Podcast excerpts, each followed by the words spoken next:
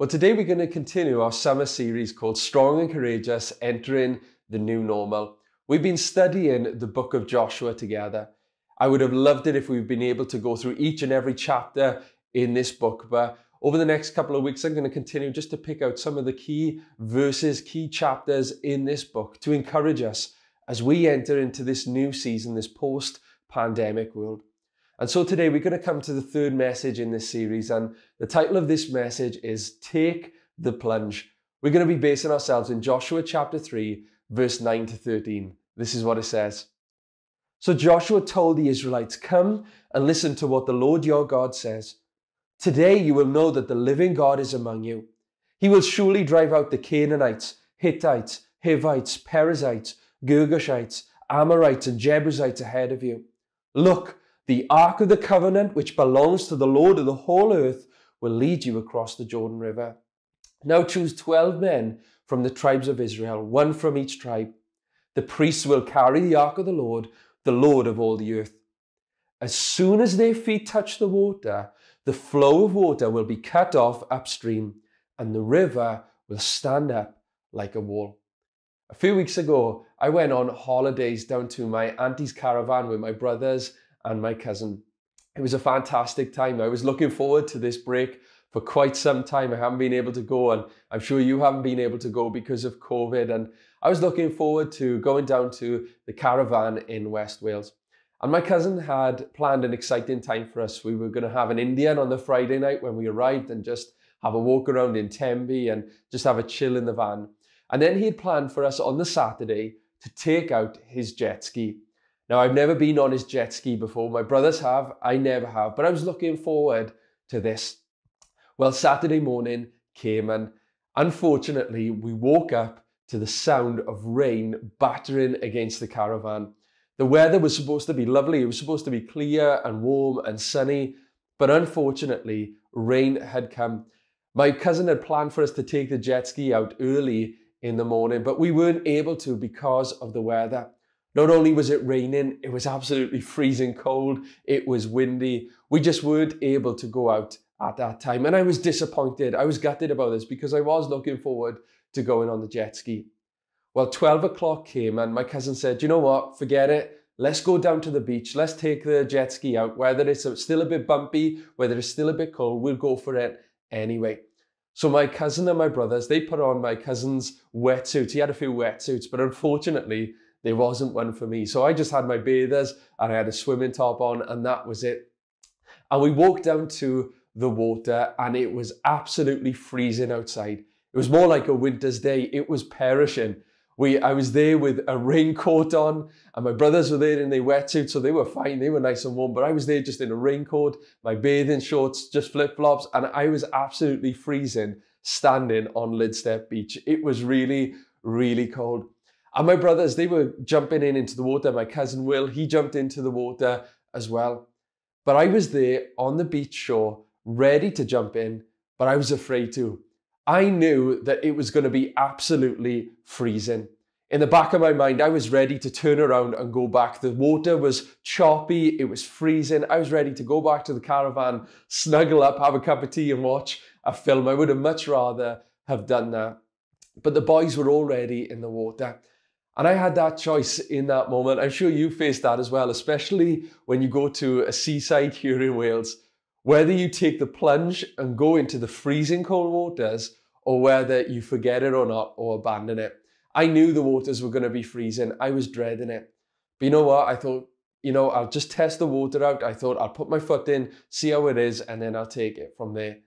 Well, lo and behold, I put my foot in and it was absolutely freezing cold. The water was absolutely perishing. And I got back out of the water, I walked back up onto the beach and I was just standing there and I thought, yeah, I don't really fancy this.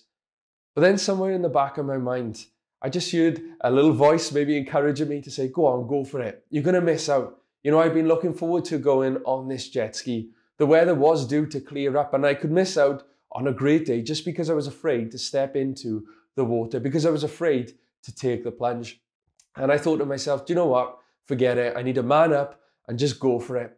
So I took off my raincoat, I put it on the beach, put the towel down on the beach, and I just ran straight into the water. It was absolutely freezing and it took about half an hour to warm up, but I'm so glad that I did it because we ended up having a fantastic day. It was great on the jet ski. I was a little bit afraid, but it was a great day. We went to a secret beach down in West Wales, which was amazing. Never seen anything like it. We had so much fun in the water. And I'm so glad that I decided to take that plunge. But you know, as I was thinking about that, and even as I was reading this chapter here in Joshua this week and, and preparing this message, you know, I thought about that in our lives, isn't it? So often within our lives, we can be afraid to take the plunge. Maybe in your life, you've been afraid or nervous to take a leap of faith. Maybe when it comes to taking that dream job that you've always wanted, you're afraid to leave your current job or to start up a business. Maybe it's taking that plunge to ask that person out who you really, really like, who you've been messaging for a long, long time. But how many times within our lives are we afraid to take that plunge? Maybe you're afraid to move forward because you're afraid of letting go of the past and what that means. Maybe you're afraid to step into the future. Or maybe if you're watching this today and you're a Christian, I wonder how many times have you missed out on seeing God doing something great and incredible in your life because you aren't willing to take that plunge, take that step of faith. Maybe you're facing a situation right now and it seems impossible, but you just don't want to take that plunge of faith and put in your trust in God to sort out that situation. You know, the truth is, we can all be like that in our lives on different times. Just like I was on that beach show there in West Wales, we can be like that, afraid to take that plunge because of fear, because of what that might entail, what might entail if we actually took that leap of faith. You know, as we come to Joshua chapter 3 today, we, we see the people, they're also facing a, di- a dilemma like this about whether or not to take the plunge, whether they should take a step of faith or remain comfortable where they are.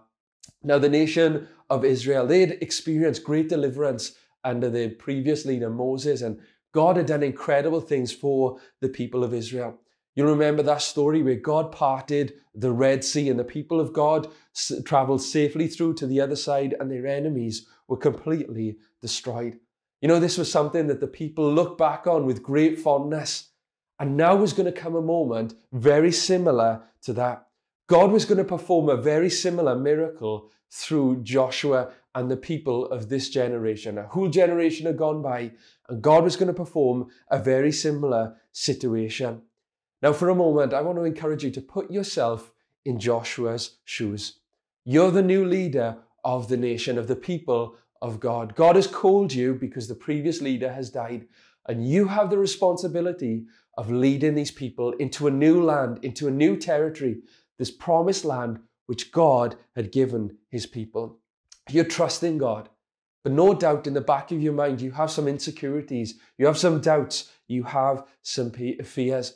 You've already told the nation that God is going to lead them to conquer a new land, to, to have this amazing land which is flowing with milk and honey. But now you've got to tell the people that the only way you're going to get to that land is by crossing the Jordan River. We've got to travel across this river and then we'll end up into this other land. Now it sounds easy enough, doesn't it? It sounds very straightforward. Just walk across a river with a million people and that should be fine. But was it really that easy? Now we see here in Joshua chapter 3 that the people are on the river bank. They're on the bank of the river Jordan and they are faced in front of them with the Jordan River, and on the other side is the Promised Land. The Bible tells us that they've been camped on this riverbank for three days.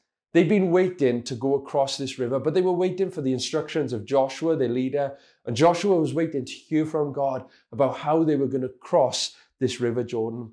Listen to what it says in verse 11 to 13. God comes and he speaks to Joshua. And it says, Look, the Ark of the Covenant, which belongs to the Lord of the whole earth, will lead you across the Jordan River. Now choose 12 men from the tribes of Israel, one from each tribe. The priests will carry the Ark of the Lord, the Lord of the whole earth.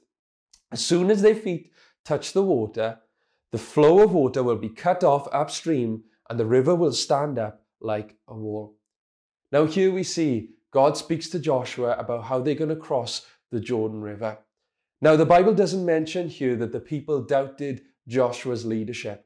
But I'm sure there were some conversations going on within the camps. I'm sure people were questioning, is God really speaking to Joshua? Has Joshua really got this right? Are we really supposed to, supposed to cross over into this promised land? There are enemies there after all. Are we really supposed to step into this season?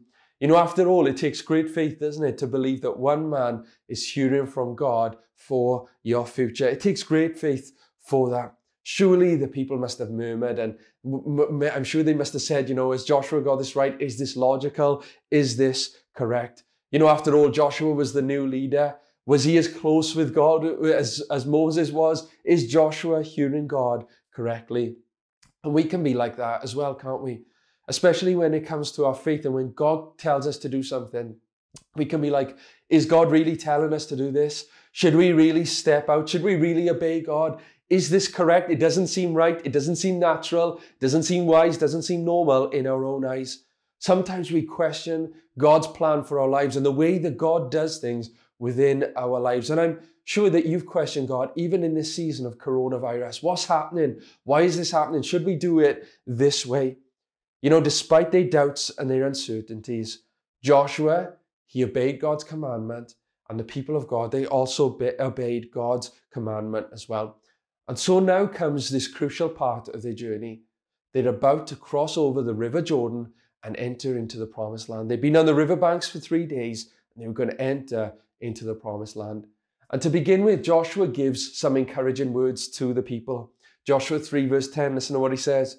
Today you will know that the living God is among you he will surely drive out the Canaanites, Hittites, Hivites, Perizzites, Girgashites, Amorites, Jebusites ahead of you.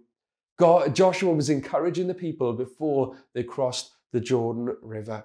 But now he had the difficult task of leading them across this river. Now, in our mind, in my mind, it doesn't sound that difficult. You know, you'll see on this picture here that the Jordan River, this is a picture of the Jordan River today, it looks quite calm. It looks quite easy. It doesn't seem like this that far to cross. This shouldn't be that difficult for the people. However, the Bible tells us here in Joshua 3, and also Bible commentators tell us, that the time of year the people of God were crossing this river, the time of year that Joshua was leading these people across the Jordan, was the harvest season. And the harvest season was actually the rainy season in Israel. And Bible commentators say that the River Jordan at this time would have been flooded. There would have been snow that would have been melting from Mount Hermon that would have flowed right into the Sea of Galilee through the Jordan River. And as a result of that and all the rain, this river would have been absolutely overflowing. The river banks would be bursting. And commentators say that the river would have been filled with debris, it would have been rushing, it would have been dangerous. And it wasn't that short distance which we've just seen. It would have been more like this picture here.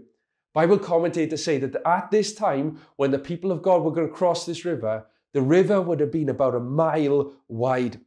Now you can imagine Joshua and this and the people here as they stood on the bank of the river. I'm sure they weren't looking forward to this. This wasn't a possible task in the natural. This was humanly impossible. How were they going to get over a million people, women, children, elderly, young people? How were they going to get all of these across with all their belongings across the Jordan River in this flood season? In the natural, humanly speaking, this was impossible. There was no way for them to go around. They had to go across the River Jordan at this time. But in the natural, it was impossible. And it, this moment, is an exact replica or very similar. It's a replica of when the people of God were faced with the Red Sea, even a few generations before, a few years before. So, what were they going to do in this moment? They could have stayed there on the riverbank, comfortable. They could have stayed there, lived there, set up home there. They could have actually turned around maybe in this and said, you know what, forget it. Let's go back to Egypt. Our lives were better in Egypt. Let's just carry on, go back to the wilderness. You know, Joshua knew here in this moment that there was no turning back. This was the moment where they had to go forward. And so Joshua, the only thing he could do in this moment, he couldn't plan anything, he couldn't create things to go across. But Joshua decides to obey God's word. He decides to trust in the word of God. And so he sends the priests first, which sounds strange, doesn't it? But he sends the priests first, and the priests were to carry the Ark of the Covenant across the River Jordan. Now, you must understand, we must understand, this wasn't just some religious tradition, an empty tradition, why the priests had to go first because they were spiritual people. It wasn't a religious thing why they did this. They did this because they were uh, obeying the voice of God. You know, the ark, it represents the presence of God. And Joshua was saying here, when the, God told Joshua to send the priest first with the ark first, God was saying, I'm going to lead the way first. My presence is going to before, go before you and lead the way. God's presence was going to lead them and lead the people before them. Otherwise, the people wouldn't have had any chance to cross this Jordan River. That's why God says to Joshua, send the priest first with the ark. My presence is going to go before you. And Joshua says to the priest, okay, it's time to go. So it says in Joshua 3, verse 8, it says, Give this command to the priests who carry the Ark of the Covenant. When you reach the banks of the River Jordan, take a few steps into the river and stop there. So the priests, they obey the commands of God, the instruction of God. They obey the word of God and the word of Joshua. And they take the plunge from the banks of the Jordan River into this dangerous, rushing river at this flooded season and they step into the River Jordan one step at a time. And they step in with the Ark of the Covenant. And it says there, God says to the, uh, to the priests that when they get into the River Jordan, not only are they to take the plunge and get in there, but they are to stop and to be still in the midst of that rushing river where their lives could be killed, where they could be killed, where their lives could be taken from them. Now we see here the priests, they do that. They had taken the steps of faith. There was nothing left for them to do. They had obeyed God. They stepped into the river. And can you imagine standing in the middle of that river, completely still with this ark, this chest on your shoulders, and just waiting? That's all they did. They just stood there completely still. They knew in this moment that whatever happens next, it wasn't up to them. They had uh, obeyed God, and their life was now in God's hand. In this moment, they had to be still and know that He is God. You know, so often within our lives, we can be frantically planning and trying to do things and on the go to try and make things happen within our own lives. But sometimes God says, Stop, be still, and know that I'm God. I believe that's a word for somebody who's watching online today. Maybe you're afraid about your future. Maybe you're planning about what's going on in your life and you're worried about what's ahead of you. I believe God wants to say to you today, Stop, be still, and know that He is God. It's their life in this moment, but it is God's moment. God's going to do something incredible. They had to obey God in the natural. But now we see that God was going to respond to their faith. God was going to respond to their obedience with the supernatural. As they entered that raging river in faith and they stood still, God performs a miracle. Joshua 3, verse 15 to 17. It was the harvest season and the Jordan was overflowing its bank. But as soon as the feet of the priests who were carrying the ark touched the water at the river's edge, the water above that point began backing up a great distance away at a town called Adam, which is near Zarethan. And the water below that point flowed on to the Dead Sea until the riverbed was dry. Then all the people crossed over near the town of Jericho. Meanwhile, the priests who were carrying the Ark of the Lord's covenant stood on dry ground in the middle of the riverbed as the people passed by.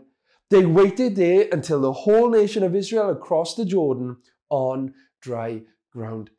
God came through and performed a miracle for his people.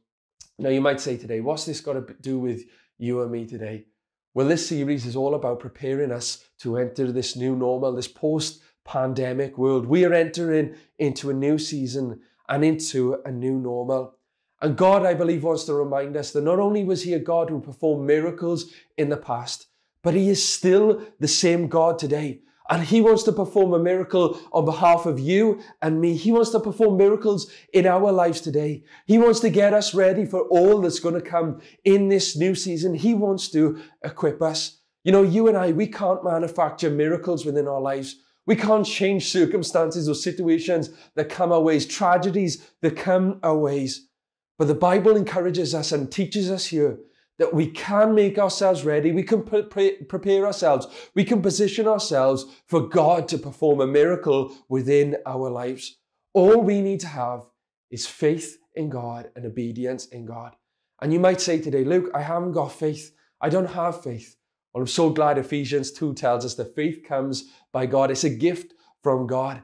And the Bible says all we need is faith as small as a mustard seed to move mountains. Maybe you're facing an impossible situation. Maybe you're afraid about stepping into the new normal.